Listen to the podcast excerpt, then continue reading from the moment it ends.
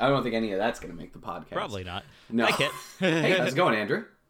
Oh, it's going pretty well. I'm back in San Diego for a bit. Um, Ew. It's not that bad. Oh, I mean, it's better than LA. Yeah, you know, I think most things are better than LA, to be honest. it's true. Um, but yeah, this is layer by the layer dot net. Um, layer by the layer. Podcast layer show. podcast. I think that the audio desync that we were just talking about that isn't going to be in the pod, but this part will be helps us to make our intros better because it's it's like really weird and awkward as we try to say stuff at the same time as each other. I didn't even try, so to be fair. um, yeah, but this is the Layer by Layer podcast, a podcast about layering uh, sponges of a cake. Yeah, Uh, uh, it's and also that. and also sometimes cubing. Yeah, but mostly about layering sponges, sponge cake cakes, Yes. cake Right. sponge layers. I, I may have just been watching uh, the Great British, I, I don't know, the British Bake Off. I don't know what do they call that? Shit? Like the uh, the the the baking of uh, the British Britain. baking show that's on Netflix. I forget the exact name of it, but yeah, I may have just been watching an episode of that, and that might be why I'm thinking about that with layer by layer. Nice. Well, uh, if you want to find the subreddit for the show to give us feedback, you can do so at layer by layer on Reddit. It's a subreddit. I said it Right. normally this time, mostly. Wow, Kind of. I mean, I stumbled a bit, but that was pretty normal. Andrew, are you okay? Dot com. That whole thing was a URL. Um, Okay, okay, we're good. We're good. Some someone buy that URL now. Figure out what it is and buy it. it's probably pretty cheap because, like, who wants a URL that long? Like a hundred characters long. Hundred plus, uh, probably two hundred, approaching two hundred. Yeah, quite possibly. Uh, today is Sunday, December 23rd, 2018. Uh, won't be 2018 for much longer, probably That's by true. the time we record the next episode. But yeah. Hooray! Last episode of 2018. Woo! Maybe we can do some kind of special for New Year's. But I mean, this actually, I don't know.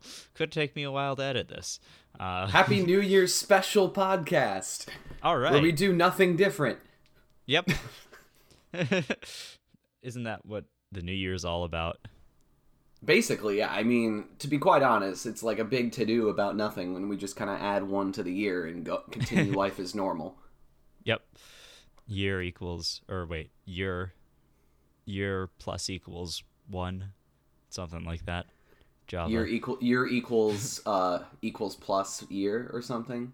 year plus plus. Year plus plus that works too.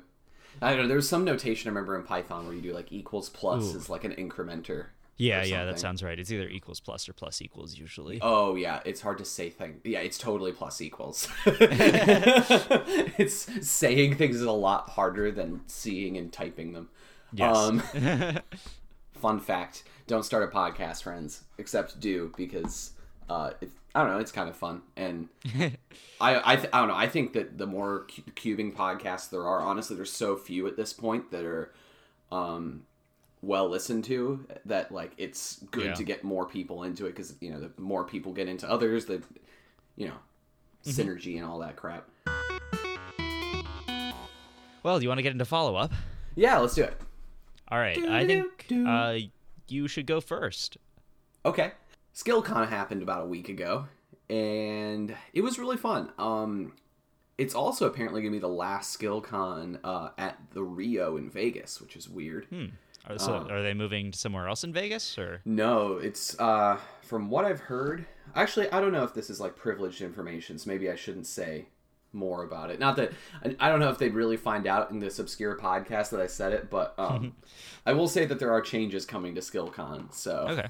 Yeah. Well, and apparently too, like the Rio is supposedly being like rumored to have been bought up and is potentially going to be the uh, future site of a baseball stadium. Because that's how Vegas works. They just you know build casinos and then thirty years later decide eh, fixing it up now, just knock it down and build a new one. Who cares? Yeah, pretty much. Yeah. I mean, that's the Riviera from 2013 Yeah, yeah. the world's venue if you aren't aware i realize that um, it's funny to think like i always think uh, that everybody knows about worlds in the us from over five years ago. and I realized, wait, Right. five years ago. That's a it's long so time. long. It feels Yeah. well. I mean, almost five and a half, really. Uh, but, yeah. I mean, yeah, it feels like I don't know. It doesn't feel like that long ago for me. It was like my first big, really, really big competition. Yeah, I mean, it was the comp that kind of really sold me on like, yes, cubing is my thing. Yeah. um, but I, I digress. We're not really following up on anything yet. Um, SkillCon in Vegas that did just happen a week ago. Um, I mentioned that uh, Dodge Cube was going to be a thing. yeah. and- Did you get that working? Yeah, we actually so we ended up not getting a lot of players because we did it like immediately after awards on Sunday. Okay. and a lot of people had left by then so we had like about like 15 16 i can't remember exactly how many but we had enough for like two teams for sure Okay. um and yeah we kind of ended up just basically trying to create the game because we had no idea how balanced the game would be Yeah. and uh, I honestly, the rule progressions we made happened like literally every game, and I'm not sure I could document every single one. um, but remember, I remember where we started, and where we started, we talked about how um, essentially each team was going to have cubes on either side. Basically, holding a cube gives you immortality, but you but getting hit by a dodgeball means the cube is dead. Basically, like you'd be trying to solve the cube, yes, and if you get hit, that cube is out. Yes, but you were still in. Okay. Right. So you can meat Shield. Basically, what, what when we started playing this game, uh, Stanley and Patrick were the two fastest three by three solvers there, and um, we basically ended up just meat shielding them as they solved all the cubes, Nice. and basically no cubes ever got out. Okay. So it was kind of a problem because really the best strategy just meant like you just need one person who's really fast to solve all the cubes and make a meat shield in front of them so that they can do all that. uh, and then like because we we said we needed a tiebreaker in case people tied, and the tiebreaker is whoever could do it the fastest. Hmm. And it quickly devolved into a game of a lot of cubing and not a lot of dodgeball. Yeah. That that just seems like Patrick versus Stanley then. Right, Just and- and solving what- cubes. What, what was funny is it turned into this game of lob shots too, where like people weren't really hurling them; they were just like throwing balls like high in the air over the meat shield, and trying to get people out by just kind of like hoping that their like lob ball would hit the cube solver while they weren't looking. So um, we had to make some changes for this. Um, okay. and we we adjusted like the balance of cubes to players at 1st hoping that like if you just gave them more cubes to solve that there would be more chances to hit them out but we kind of came as well to the realization that the dodgeball court that we were using was pretty large and thus uh, it was hard to aim accurately from a large like a really far away distance Yeah. like in normal dodgeball this isn't an issue because people are more inclined to come forward on offense right. so yeah. that, like, no matter- the other team. Right. So no matter how big the field is, like people are always like encouraged to come forward. But with the wind condition being at the back wall, um, that was a problem. so, um, the final rules we ended up on after a lot of tweaking and deliberating. Um, oh, another issue too that um, people would uh, to save cubes intentionally drop them before getting hit, Mm, and then someone new could come in to solve them. that's an interesting strategy. Yeah, and it was a problem because kind of the whole point of the game was to try to get people out, or not people, but cubes out, Right. because that's really how it determined the win condition. So that was problematic too, because people definitely value cubes over themselves. so yeah, I'm funny, but um, the um, we ended up making some rule changes succession in succession, and I don't remember when order these came in, but here's all the changes that we did make in, to respond to all that. First, the cubes were no longer starting on the back wall. Okay. They were on your side of the court, but they were very close to the dodgeballs. Okay. And I think we ran into a problem where, like, the initial strat was to just, you know, push them all immediately back in the beginning. um, so that didn't, it, it helped a little bit, but not really. What we then decided, I think, to do after that was that, um, and these two might have come simultaneously because we kind of realized we can we need to do something to prevent people from pushing them around. Mm-hmm. Um, and we kind of came up with the rule of one cube to a person at a time Okay. And like you couldn't intentionally try to shove them around. Mm-hmm. So like you can only pick up one at a time from the middle, and you couldn't like just get them out of the middle intentionally. Okay, so it's like you can't push them. You just have to hold one at a time and run with it if you want to move it somewhere. Yes, Okay, that's makes sense. which helped, but then it was still too easy to like get them all to the back. Mhm. Um, so then we added a new rule because it also solved the issue of where people were intentionally dropping them. Mhm. Um, we added the rule where once you pick up a cube, it is your cube until you solve it. Ooh, nice. I like that. Yeah, and that really helped a lot. Um, what hurt with that rule is that um, I think it became uh, actually a bit too easy to get people out. um, and people were like, it became actually easy for the win condition to be just knocking the entire team out. Okay. So it became we started with too much cubing, not enough dodgeball, and we eventually like overcorrected and got to too much dodgeball, not enough cubing. so basically, this is a really hard game to balance, is what I learned. Um, and I think what actually did it in the end is we kept those rules. But what we ended up doing then in the end is we had toward the middle of the court, there was a table on the side of the court. Um, And in order for a cube to count, you had to get it to that table safely Ooh, that's tough. But in exchange um every time you brought a cube to the middle of the table so like you know in dodgeball if you catch a ball you get to Yeah. bring a player back onto your team that was knocked out um also when you bring a cube back to the table you get to bring one of your players that was out back That's really good. It Yes, really balances the mechanics this out. actually from the two games we got to play with this before people got tired these were the perfect rules That sounds really good. Yeah. That, yeah It's like because- literally just one mechanic leads to the other. Yes, because yeah, they feed into each other. So like there's definitely some advantage to getting people out, but it's also with a sufficiently large team. Like if you have 5 or 6 to a side, it's nearly impossible for your team to get knocked out completely, but you mm-hmm. definitely get like penalized because you have fewer people able to be solving cubes or getting people back out on the other side. Mm-hmm. Right. So yeah, and it's I think it's perfect because then the dodgeball is encouraged because it definitely helps you get ahead on the cube solving Yeah. but it doesn't make it where cube solving is the like irrelevant because you need it to get people back in. Mm-hmm. So when does the game end? Does it end when both teams run out of cubes? Yeah, so there's the win conditions I think we kept were the same. Um it was either knock the entire team out on the other side would end the game, but then um the other team would basically get free time to solve any remaining cubes that are still in the game or whatever, Right. and then they'd score from there. Mm-hmm. Um, so knocking the other team out is like potentially a win condition if you have enough cubes to score more than the other team. Yeah. Um, that's not always the case though. I mean, Um, yeah, you can get to a point where your team can't lose, huh? Yes. So like if they've so that, and it's hard to track, and that was kind of one of the other issues, which is why having the table in the center is really nice. Is this game was really hard to figure out who was winning. um, but with like cubes solved at that table, it was um very easy, or not very easy, but a lot easier to tell who was yeah, you can just visually look over and see. yeah who was winning. So then, so then, when somebody was hit with a cube, how did they signal that the cube was out of play? So we had a dead pile basically. Um, Okay. Whenever you got hit while holding a cube, you had brief immortality to run it to the dead pile, and then you're back in the game. Okay, so you have immunity until It reaches You- the dead pile. got it. Yeah. Okay. So there was always a way to track what was dead and what was uh, alive. Nice.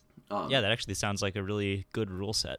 No, yeah, it was it, was- it was really fun. Uh, unfortunately, though, everyone was so tired by the time we came up with the ultimate rule set um, Yeah. that it didn't quite work out. Well, I mean, it, it worked, but it was like we were all dead by the time we actually were able to develop the best rule set. um, we have some videos from it. We unfortunately didn't get a recording of the very last game, which I think was the only game we had with the perfect rule set. Um, Okay. But yeah, that's okay. yeah. Um, so how easy would this be to organize at other competitions? Uh, depends on if they have a dodgeball court. um, also, the even like- even said the Yeah. dodgeball cart we were using was pretty small. Mhm. Um, so we had the benefit of back walls that were fairly close to each other. So you kind of have to hope you're in like an elementary gym or something at your competition. Yeah, I mean, a, gym seems like it could work. Yeah, if you have a gym for a venue, you definitely could do it post comp or something like that. um, and we do have a gym that we use at um, one of the ato- uh, atomic competitions in uh, Eastern Washington. So um, if we can get some dodgeballs together, maybe we could do it there. You know, we keep talking about like what events should the WCA add. Like, what if we just start organizing these things and it gets so popular that they decide to add dodge cubing as an official event? The ultimate team cubing sport. yeah.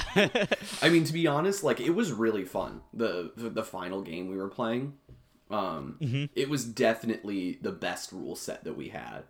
Um, and the funny thing is too is because it was so hard to track who was winning and losing. I think that the mm-hmm. meta hadn't fully evolved on it yet. yeah. So maybe it what who knows? Maybe there's more evolutions that need to happen. But we Yeah, I mean, I could I could think of things like like maybe you get hit with a cube, so you have a dead cube, and then you just like instead of bringing it to the dead pile, you just like go and like use your body as a shield. Oh. immunity. Yeah, I can't imagine though being a meat being a meat shield is not the most effective role for a person. Hmm. Okay. You, you can't just be like Patrick, get behind me. Like, Right. yeah, I mean, it maybe maybe we would need a, like a honorable um, meat shield pile, like no uh, delaying your trip to the the uh, the dead pile. The right honorable Sir Meat Shield pile. Yeah, it's you, you- it's you have to be honorable, I suppose, about it. um, yeah, you can get you can get called for uh, unsportsmanlike conduct. Yeah, I think that there should probably be like a you have to make a decent effort to like return it to the meat shield or the meat shield the um the dead pile. um i mean obviously you don't want you want to do it in a way that's safe so but so like you could obviously like wait a few seconds for like the right time where you're gonna safely bring it back and be able to safely come Yeah. back into the game but yeah i don't i don't think you can just like use your immunity to your advantage while you ha- got out that seems a little cheap. Yeah. but um yeah that's that's the thing though that that never came up and you know those sort of tweaks probably have to happen as the meta advances. But no it was it was good. Um i think it's nice though that we found a good rule set because definitely the hardest part was balancing cubing and dodgeball and the revival and the um the sort of revival rule and scoring them at the table definitely seem to um, emphasize cubing, but also emphasize dodgeball by getting more people up to the front of the court. Yeah, it was it was finally good to find a couple of good complementary rules that fed into each other like that. Oh, also the balance. I didn't talk about the, the how many cubes we used. Um, Okay. Yeah. I think we had eleven on each side. Is what we And how many players? um, usually around six, sometimes five, or sometimes seven, depending on who needed rest.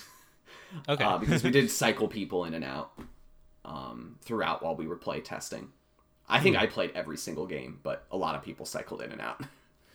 um, now I want to like organize a competition that has like three by three or something, so it shows up on the WCA website. But then, but then also like, but just also do like a uh, dodge cubing tournament. Yeah, I'd be down.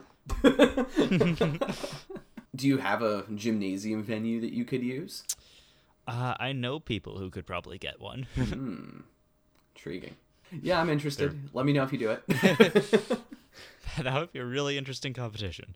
Yeah, definitely. I think though it would be very useful to have like another session of like rule Oh yeah, testing definitely before need to play test it. yeah, before it ever becomes like an actual competition. Yeah, It definitely it we definitely hashed out a lot in that play testing session, but um Mm-hmm. it definitely needs like a little more tweaking, I feel. yeah. I mean, I've been, you know, I've been working on my game, Yes. my cardboard game thing. Yeah. and I've made like huge changes to it since you've played it, Mm-hmm. actually. Um, and I've been doing a ton of playtesting while I've been back over break because I have more people here who are willing to do it. Nice. So yeah, I can. It's it takes a lot of playtesting to find all the little things. Mm-hmm. Um, like right now, the game's at a point where I'm like, this is really fun, and everyone's having a ton of fun with it. Yeah. But I feel like at some point the meta is gonna evolve to a certain point where people where like it breaks. Right. And like I just need to play it enough to get to that point, and I could see that happening for dodge cubing. yes, exactly. Yeah, because I I feel like we did get to a good balanced rule set, but like that rule set could break down over 10 to 12 games. Yeah. So I didn't realize that we were recording brain to board right now, though. I haven't done that in a long time. Interesting. Uh, but I will soon, probably. Yeah, I can imagine. What with? Do you have uh, what three active podcasts? uh, most basically two at this point. I guess th- two two of them are semi-active. Okay. So the other, what your brain to board and your history podcast have been less active. yeah. Okay. Brain to board mostly because I've been overhauling the rules of the game so much that Oh, like I didn't want to record anything until I kind of landed on something. Right. Right. Okay. Um, but now that I'm kind of getting there, I think that's going to come back. well, cool. So maybe we should actually move on to a. Uh... Right. maybe we should actually move on to a uh, layer by layer topic. Okay. Yeah. Yeah. I have some follow up from last episode here. Okay. I was talking about like recording solves and stuff, and the Yuri Granjero. I think that's close to how his name is pronounced. Yes. Um, I know who you're talking Braz- about at least. Yeah, apparently at some Brazilian comps, um, one of the organizers or delegates or something um, got these like little tiny cameras that are really cheap, not like super high quality, um, and stuck them on a bunch of stations. Okay. And just they've been using them to review incidents, and they're like they were even cheaper than I expected. They were like less than ten dollars each, and they have an like uh, they come with an SD card that records that can record for three hours, and then it automatically deletes the footage for, that's older than that. Um, like continuously. So like, if you start Yeah. recording at like 1 p.m. at 4 p.m., it just starts like cutting off. right? Oh, yeah, Okay. So when you stop Yes. recording, it basically will save the latest three hours. Yeah, that's the idea. Okay. Um, so I guess they've been using that to review some incidents, and like they got some footage for a South American record that way that wasn't otherwise recorded. Um, so Ten dollars. yeah, something like that. Um, Man. if you if you find the post where Yuri talked about it, there uh, eventually we got a link in the descri- or a link in the comments somewhere. Oh, okay. In yeah, on, I was expecting it to be in like the twenty to thirty range. No, that was on Facebook and Cubix's friends. I think. Oh, okay, okay, yeah. Um, no wonder I missed it. Yeah, yeah. There's a lot of stuff happens there. Yeah. Um, yeah, I was expecting to be like the twenty to thirty dollar range, um, just based on like the quality of and like all those features. Mm-hmm. But apparently, yeah, I guess they were like less than ten dollars or something. Wow. So, yeah, they're really cheap. yeah, I'd buy a set of like twelve of those. Yeah. So I, I think it's a little bit more feasible than you were thinking last episode. Although I definitely agree that like we should not, it shouldn't be prioritized over other equipment that's more essential for cubing. Yeah, I mean, Um, I, I, but I, I don't. I just I don't think it's out as far out of reach to at least get some kind of rudimentary system like this up, and running. Yeah, I mean, if they're that cheap, I'm definitely on board with at least at least piloting it. um, I think it's Yeah. it's a little harsh to just go from not having it done at all to all of a sudden being like re- a required thing. Yeah, I think it should be phased in. Yes. But um, and also, yeah, I, I think maybe I don't know if like if there was some kind of special deal or something because like the the cameras were on like eBay or something, Oh, okay. But they were but they but like they seemed like a like a bulk seller. Like I don't know, it wasn't like just some person selling off a bunch of cameras. It was Right. yeah. Yeah, I could definitely be interested in doing that if um because I definitely have I definitely could afford like a two hundred dollar camera budget for at least my competitions. Um, and we could definitely. I think it's one thing to suggest the system to delegates. Yeah. that's something I mm-hmm. think is definitely something you could suggest as something to try out to be able Yeah. to kind of. You, it, it's nice not to have to because it's really awkward when I have to ask people for video evidence when like like because I. I, I now know as a delegate that it's better to not say anything about what you think about the incident before you ask for video evidence right. just because like if you say well you know i th- it's probably okay but it could be a dnf can i see your camera? Like then they're gonna be like well if i show it to you maybe it's gonna turn into a dnf now. Yeah. so yeah it's really uh it's really weird to try to ask them for their own camera. But you know if you have the evidence yourself that you can check then it's a lot cleaner to do that.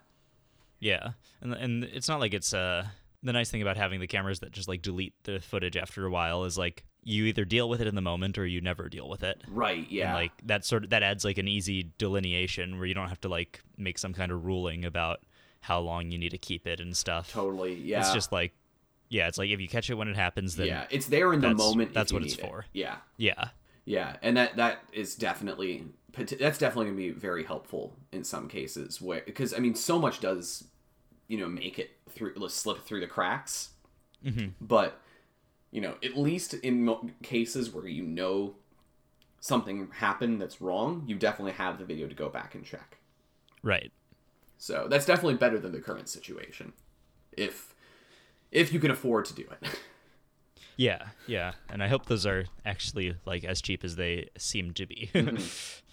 Mm-hmm. Yeah. Hoping there's not some hidden cost in there. Yeah, hopefully.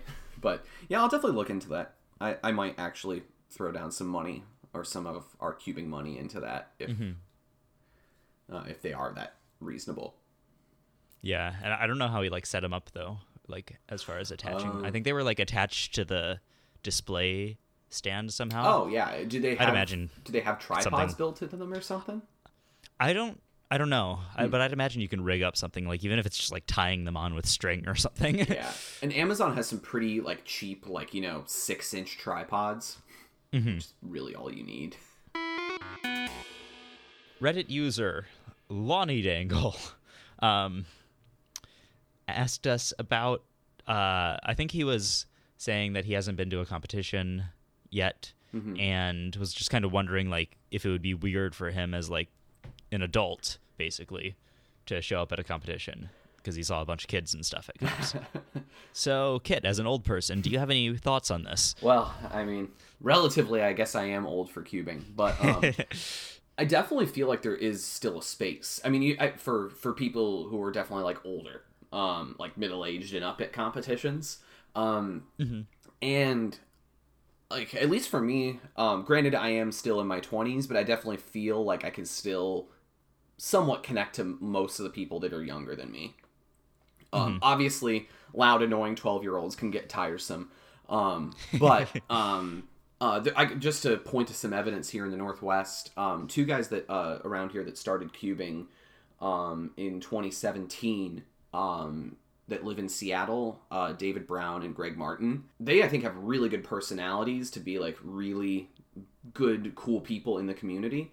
Um, I think that they, it's nice that they have people you know, they're not necessarily super like as old as them, but like matured people that they can talk to in the community. Um, So obviously, it could be challenging, like you know, if everybody else there is you know 17 and younger. Um, but there are still people who are adults, you know, young adults, but adults. Um, Yeah. That you can still connect with, and their personalities, I think, really work well because they are.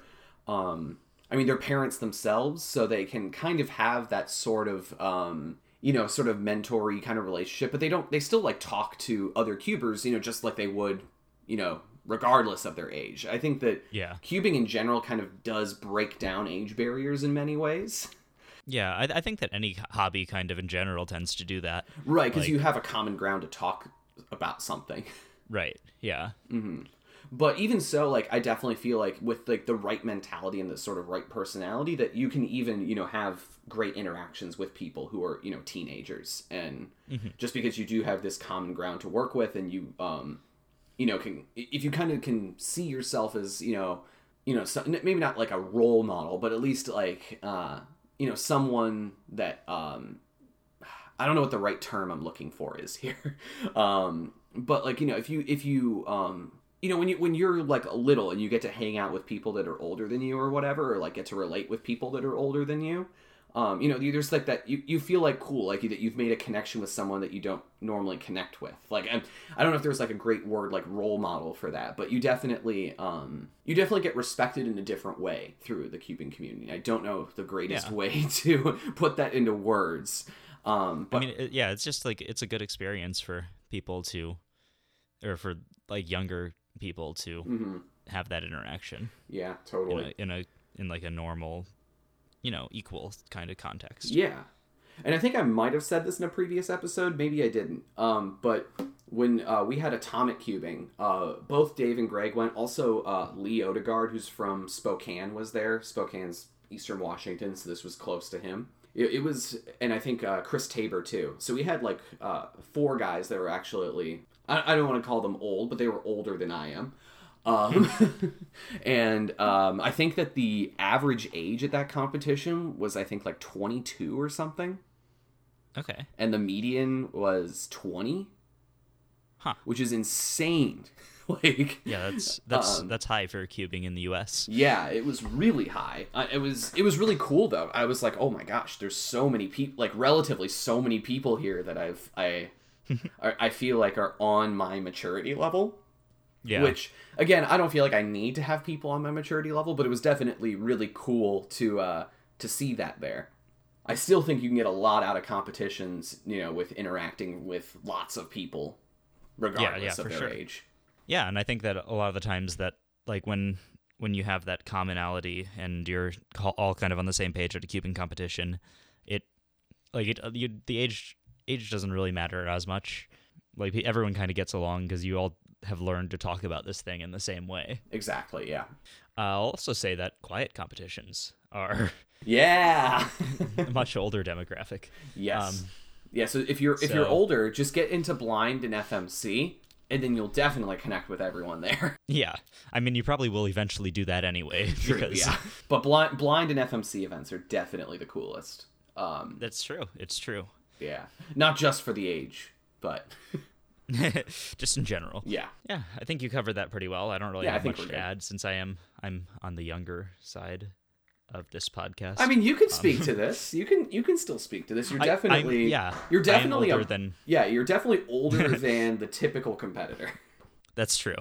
Um, but yeah, I also have I sort of have like a whole group of people who I've like grown up with basically at these competitions, which is interesting. Yeah, that's always interesting too. Um, like it's weird. Um, because I've gotten to like like sort of uh lead two different communities now. Mm-hmm. Uh, first Michigan area, the Midwest, like Michigan Midwest general area, and then I moved out to Portland. And Portland was essentially dead before I got there. Um, like they literally had their first competition in Portland uh, in 2015, like a few months before I moved there. Okay. And uh, so it was an incredibly young community when I got out here. Just like how Michigan was really young because, um, like, when I started competing in Michigan, it was their, um, I think, third competition in the state ever. Mm-hmm. And the previous ones were like a year before and four years before.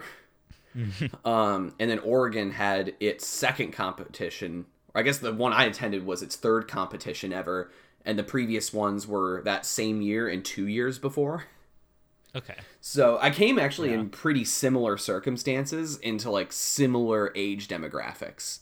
And it was weird, you know, being in Michigan, cubing there for uh, like two and a half years, and then like seeing a lot of like people who started when I was starting up, and then get you know two and a half, two to three years older, and then go to Oregon and be like, whoa, I just feel like I went back in time. Oh yeah. um like i feel like i'm like i'm like learning everyone's names again and um you know really like starting a whole thing from scratch and i feel like finally like lauren and i were chatting recently and it's like you know i feel like this community is like finally caught up to where like the michigan community was when we left so i don't know it's kind of weird Yeah. I mean, I feel like the California and Southern and Oh. Northern California. yeah california's been around so it's like long yeah, it's like one of the longest established commu- cubing communities just ever in like the whole world, really. hmm So, yeah because like wasn't like a lot of the early WCA people were like from Berkeley and stuff. So hmm hmm yeah, I I've I've always had sort of a well established community. Yeah and that was what I started with, and it's still kind of that way. yeah exactly and I feel I feel like the community here has gotten younger over time because of just like cubing getting younger in general. Right. Yeah, that's that's true too. Um, but yeah, when you're kind of starting from scratch, you kind of notice that most everyone's young, and then as they like people do quit as they grow older, but the the serious ones stay. They make their friends there, and then all of a sudden you've got like a bunch of older role models with the new young kids that keep coming in. Right. Um, I don't know, it's it's kind of interesting. One area in the U.S. that's particularly interesting to me in terms of the age demographics, at least col- like a. Not that I know age demographics, I could figure them out if I wanted to, but um, just from my general uh, anecdotal experience, um, Utah is a really weird place. What about it? Because I, uh, not Kevin, who's like our main delegate out here now. Um, he basically started that community in Utah, didn't he? Yes, he did. Utah though is kind of like Ash Ketchum in Pokemon. It never gets older. Okay. Um, so I don't mean this to like criticize religion because I think that religion is very cool and very fulfilling for many people. Um, and I don't mean this to be a knock, but Mormonism kind of hurts the cubing community in many ways.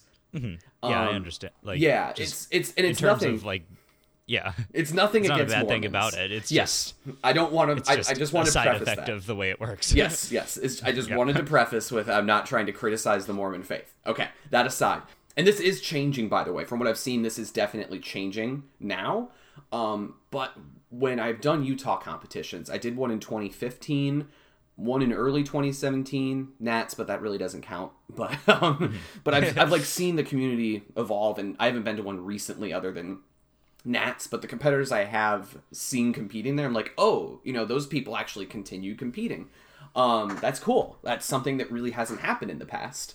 Um, And the reason that you often see competitors in Utah that start to compete and then just kind of stop all of a sudden is because Mormons uh, do a mission around when they graduate high school.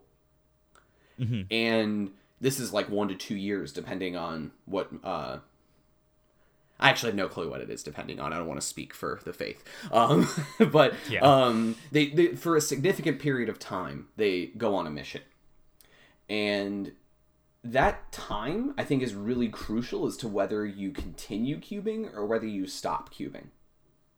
Uh, right around when you graduate high school, because so many things are changing in your life. Whether you're going to college, whether you're getting a job, whether you're going on a mission, you know, there's a lot of changes that are happening in your life around then, and um, it's also they're very formative years of your life too. What I think happens for a lot of uh, competitors in Utah, a strong majority which are practicing the Mormon faith, um, are they go on mission trips, and you know that when they're on these missions, it's often that they get placed somewhere that isn't close to a cubing competition, or maybe is close, but they don't have the means or travel to get there, um, and they kind of just lose interest in it. Um, as well as because so many people go on these mission trips, you know, their friends from cubing are often in completely different places. Yeah. So they lose that sort of motivation to continue cubing as well. Um, so it's really interesting because it's um, the community seems to always like refresh itself every two years uh, with completely new competitors from before, with a few exceptions.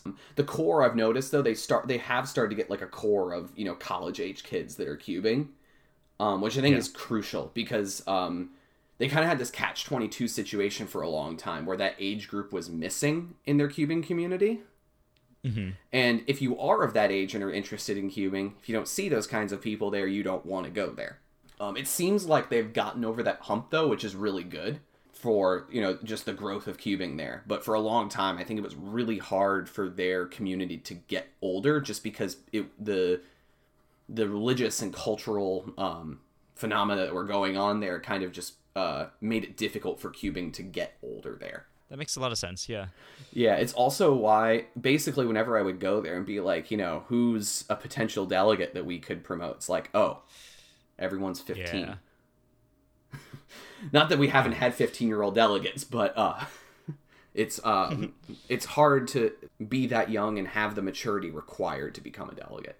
Anyways, long ramble. Um I just felt it was semi-relevant to the topic of age, but um and how kind of communities evolve. Yeah. No, I actually thought that was really interesting. I didn't have much to say about it, but I'll. Yeah. I will say, um, I have uh, met a lot of cubers from that area that are r- awesome people. So I don't know. Maybe I'm being, like ultra safe about saying all these things. Um, but um, yeah, no, I've a ton of like Utah cubers actually came uh, to SkillCon. It was really fun catching up with all of them. It, it's uh, it's really cool to see that the community seems to be growing, and I think nationals probably had a bit to do with that too. Well, hopefully it's permanent. Can we talk about this thing I've had in here for a long time, which is the FMC deal or no deal? Yes, yes, I've been wondering what that is was for like literally half a year. I wanted I want to know what this is. Okay, okay, okay. Um, you might have I, I, I posted about this in some Facebook group a while ago. Mm-hmm. Um, but I also thought it would be interesting to talk to you about directly. Okay. Uh, and get some. Uh, first of all, I want to know if you would take this deal, but Okay. then also I want to know your thoughts just about the fact that this deal is a thing that I can make. So you're at a Fewest Moves competition, right? Yeah, I do that a lot. Um, yeah. uh, and you're there with a friend who's also good at Fewest Moves. oh, okay, cool. I like going to competitions with friends. All right, I'm going to present you with a few different scenarios. We'll start with you and your friend are like basically exactly the same skill level at Fewest Moves. Mm-hmm. Um, so on the first solve, you both get a 19. Ooh. High five, friend. The second solve, you both get a 20. Ooh. High five. All right, and then so this so you got a really good mean going on right now. Yeah, I mean- if you were to get a world record, uh, world record would require you to get a 31. Is that right? Uh, no, 30. Hold on, I got to do the math. Um, okay, I hear you typing, so I'm 33. gonna a 33. 33 to tie world record if you start with 19 and 20. All right, That is So like your friend the comes up to easiest you. thing ever. yeah, your friend. They come up to you. They say, "Hey, let's make a deal." Mm-hmm. On this third solve, no matter what you find, get a 32. That way, we both break the world record and we tie it, but we both get the record. Ooh. Do you take that deal? Oh man.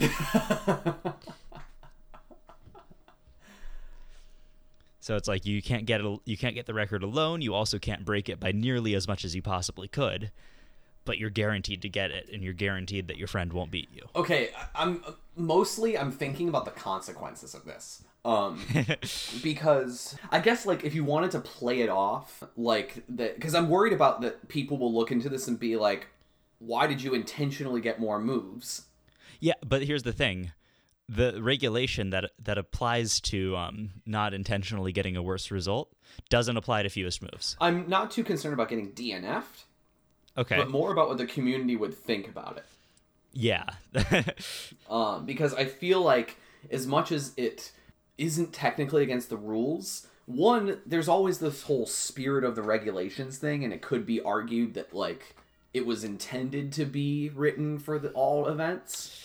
I don't know. It seems to pretty specifically exclude it. It does by the arrangement of it, but there's definitely been cases of things where like technically the regs don't apply, but like it's was intended to be applied that way, so they do Okay. anyways. Like I I can't think of any specific cases, but there have been like cases I've remembered where um like on some technicality this doesn't apply, but there's always the sort of spirit of the regulations that uh helps guide making decisions. So that is a thing, but I'm also just concerned about the fact that um, this kind of appears dirty in a Yeah. way. That and that So- that people might not take this lightly. It's like, oh, you guys were like too chicken to like actually fight for the world record. Yeah. Uh, like you actually had to make a deal so that you would both get it. That's kind of weird. yeah. All right. So so it sounds like you probably wouldn't take the deal I, I think considering how others would react. Yeah, I and I mean to be honest though, um like the easiest way to get around this is find a skeleton that's like uh, like if so if 30 if 32 is the target, like find a 20 to 4 or something.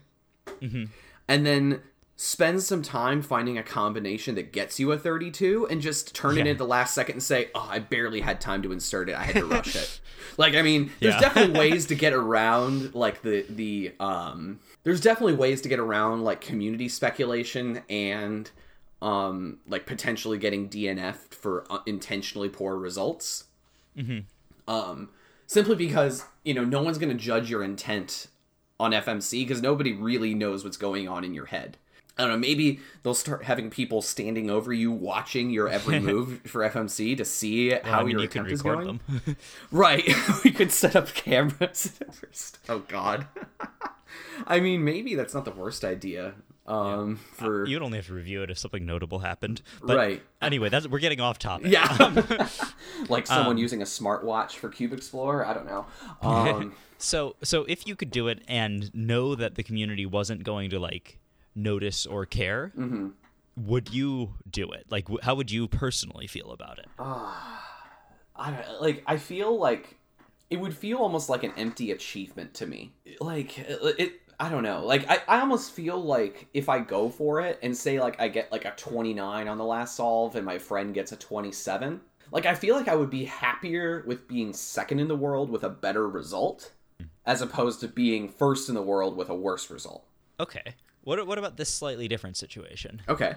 What if your solves were better? So the the solve you needed to get the world record was like a 25. Oh, man. Would would you agree to not get anything better than a 25? Like I- it doesn't change it too much. I think I probably wouldn't even make the deal in the first place just because like I don't know who my friend is, but I know who I am. Um, and I think that if my friend were reasonably around my FMC skill level, the chances that we both have the capacity to get a 25 or better is definitely less likely than more likely. So I don't even think we'd come across even thinking about this deal in the first place. And if I feel like then in that case, because of how unlikely this is, I feel like, uh, like say if I did find a 23, like I would honestly feel like I might be just adding two moves to my solution, and my friend isn't even gonna find a 25. Oh, And I'm yeah, just gonna get a worse record for no reason. Like I think this is only considerable if it's like 30 or up, because I think on like 80 to 90 percent of attempts I can get a 30 or up. Mm hmm. Um, well, I hope you can get a 30 or up on 100% of attempts. Uh, Oh, or up. Yes, that's okay. I, I think that I can beat a 30 on at least on 100%, like on 80% of attempts. Do 30 or better on 80% of attempts, yes. right. I was thinking of up as the better, not higher. yeah. That's interesting. Uh, I think I generally agree with you. Mm-hmm. Um, I don't think I would take the deal. Yeah. I'd just go for a good solve. Here's an here's another slight change. Okay. What if your friend was significantly better than you?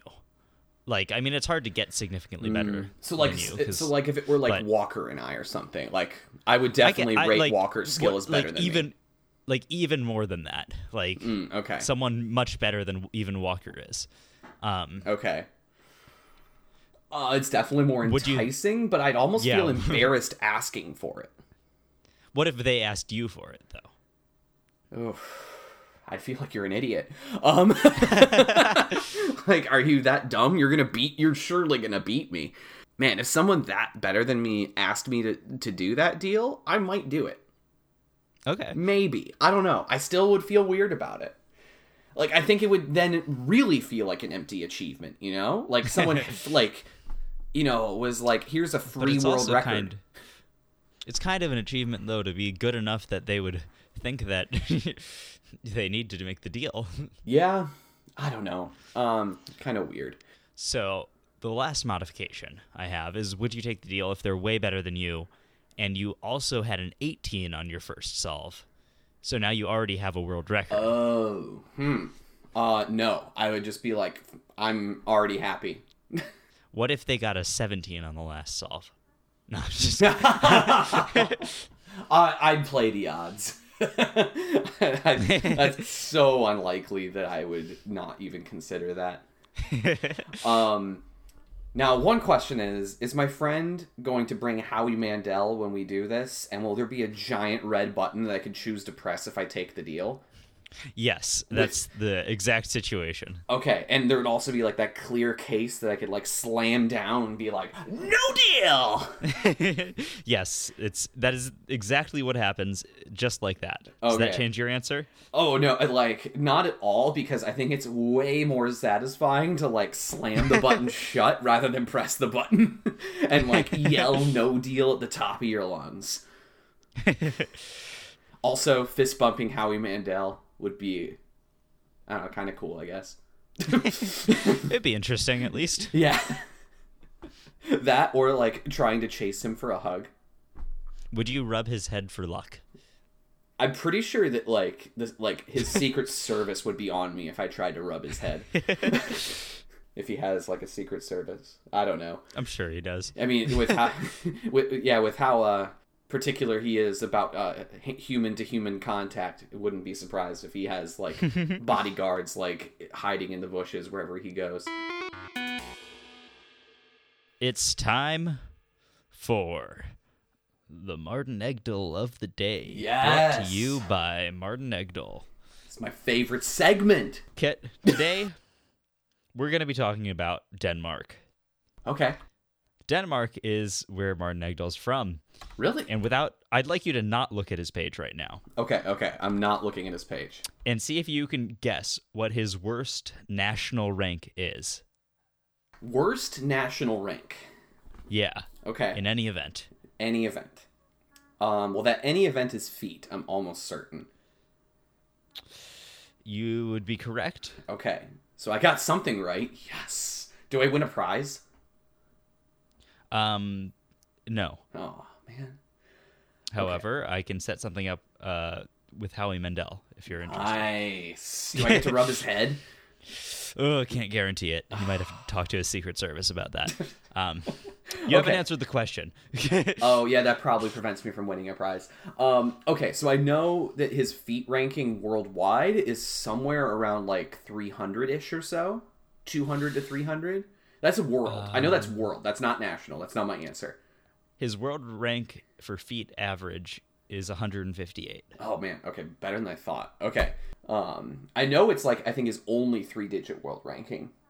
Maybe there's something else, but Uh, multi-blind. Oh, right, just- multi, Yeah, when duh. we first spoke about him. yeah, yeah. I keep forgetting that. I, I just assume that's gonna skyrocket up at some comp. um, but okay, feet. So I'm gonna say eleven. Well, that's a little bit too high. Whoa. Whoa. Okay. um, um, six. Oh, still a little bit too high. I, I, I am scared of the, f- the future we live in. Okay, so Denmark is a small country. I have to remember that. Um, Yeah. that helps. Yeah. Um, how about four? Uh, that's a little too low. You might be able to figure it out from this information. Four and a half? That's that's it, actually. Yeah. Yes. All right, so it's five. Um, cool. Man, that is um, that is a number that is very low. yeah, it's less than six. Why? Uh, why? Why do we live in this world? Well, we won't for much longer because it'll probably become like four or something soon. Uh, Oh man, that's gonna be even even crazier world. I, it's two Martin of the Egdal segments in, and I don't know if I can take this any longer. well, uh, there's only seventeen thousand more episodes to go. What did I sign up for? Did I not tell you about that? You should have read the contract. Um, well, speaking of daily segments that happen whenever we record a podcast, do you have a reg of the day? Oh, reg of the day. I almost forgot. In fact, I did forget. Let's randomly generate one. So, that reg, 266th regulation. Um. Oh. How exciting.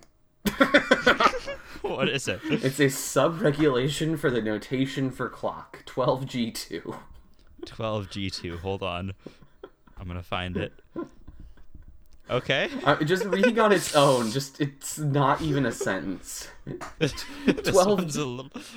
On its own, it just it sounds nonsensical.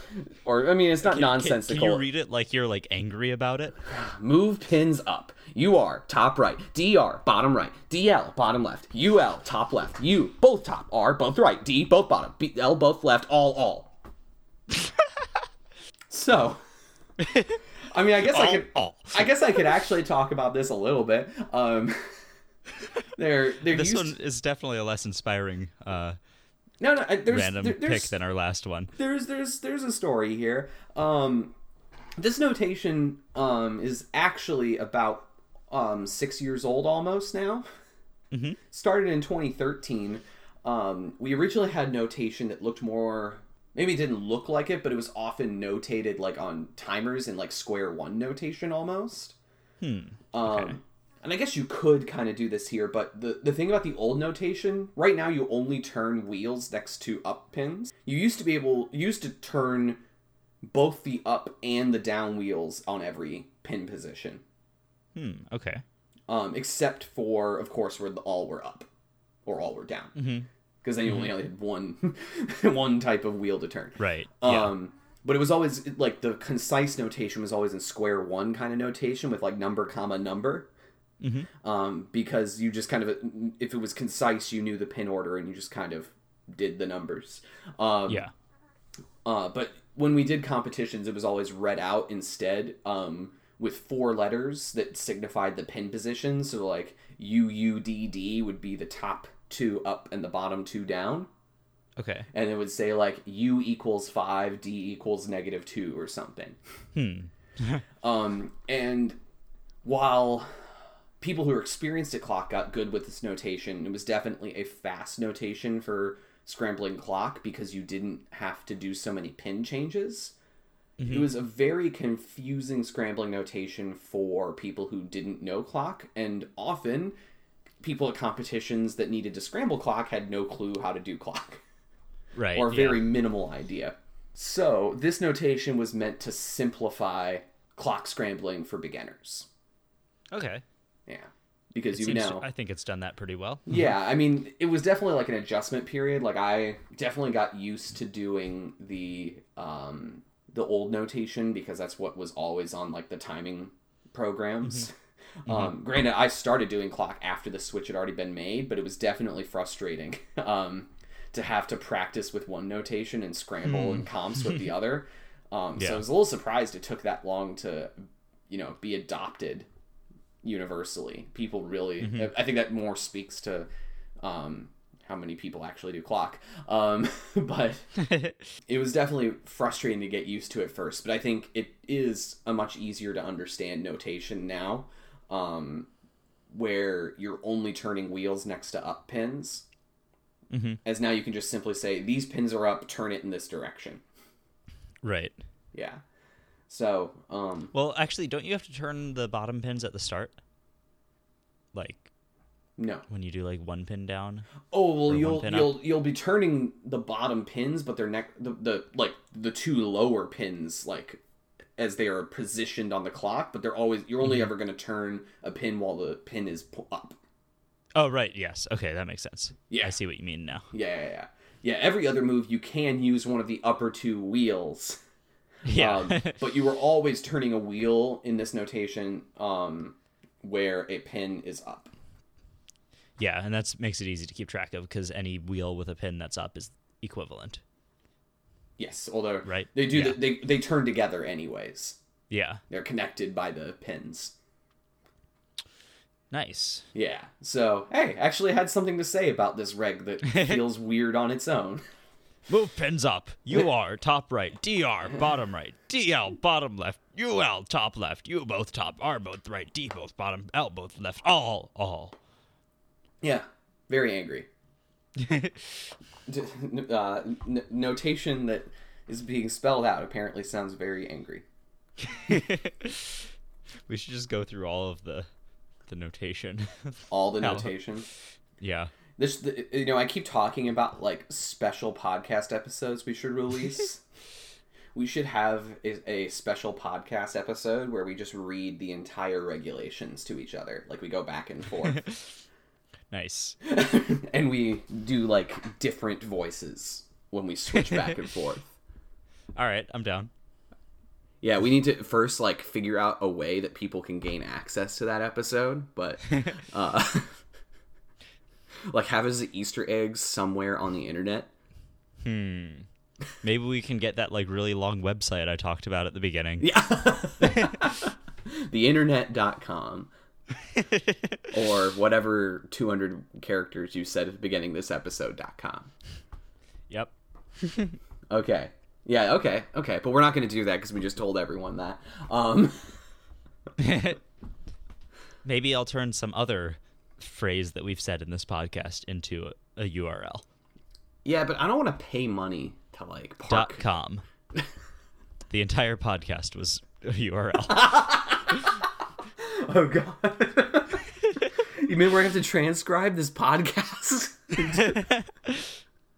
oh god, that sounds painful. I, I've done transcription like for a grant that I work on. It's so mm-hmm. painful. like t- transcribing like an hour of interview audio takes about four or five hours. oh boy, that's a lot. Yeah, it, it, it's especially I don't know. Maybe it depends on your audio equipment. Like we have good audio equipment, and we are also, um, you know, generally we we record in a way that's easy to listen to. But um, you know, when you're interviewing people, some people are really soft spoken or talking Yeah. hard to understand accents, or um, are further away from the microphone than others. Uh, anyways. Yeah, maybe we'll do one of these uh, Easter egg episodes one day. Yeah. we'll just keep saving up ideas. Yeah. And And like one episode will be like, "All right, Easter egg episode is released. Go find it." do we have to do something special to end the podcast, or was that good enough? Just to end it abruptly, like have a have an episode that's twenty to thirty minutes shorter than usual, and don't even explain anything. Or yeah. Okay, happy holidays, everyone. Happy holidays. Goodbye. You your your Christmas special is a shorter episode. I thought this was a New Year's special. Your New Year's spe- whatever. Yeah, see, we were saving more time for you to enjoy the holiday. right. Yeah. The, your our gift to you is to go spend some time with whoever you're with. Yeah, or basically just to not listen to this podcast. Yeah, or just keep cubing in silence. You've been spared.